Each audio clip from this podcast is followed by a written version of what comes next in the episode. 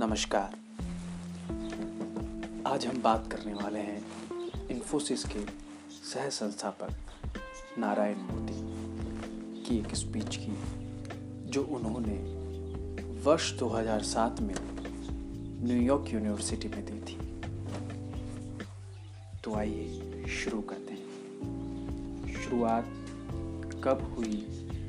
इससे ज़्यादा मायने रखता है कि क्या सीखा?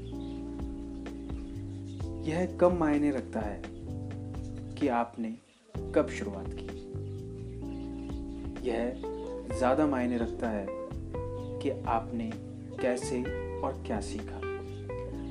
अगर आपकी सीखने की गुणवत्ता ऊँची है तो आप लगातार विकास करते हैं। तो आप खुद को उस जगह पाएँगे जहाँ अभी तक कोई नहीं पहुँचा।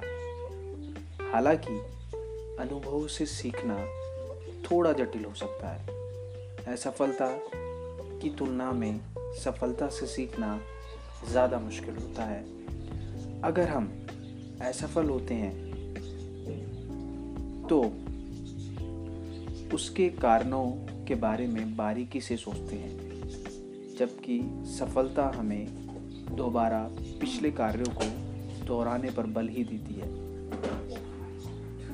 कई बार जीवन में किस्मत से टर्निंग पॉइंट आते हैं।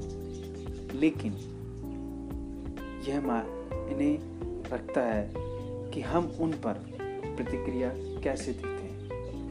ये बेहद ज़रूरी है कि हम किसी भी अवसर पर किस तरह की व्यवस्थित ढंग से प्रतिक्रिया देते हैं। ये बहुत मायने रखता है कि कोई व्यक्ति अपनी अंदरूनी क्षमताओं पर भरोसा करता है या क्षमताओं को विकसित करने पर भरोसा करता है।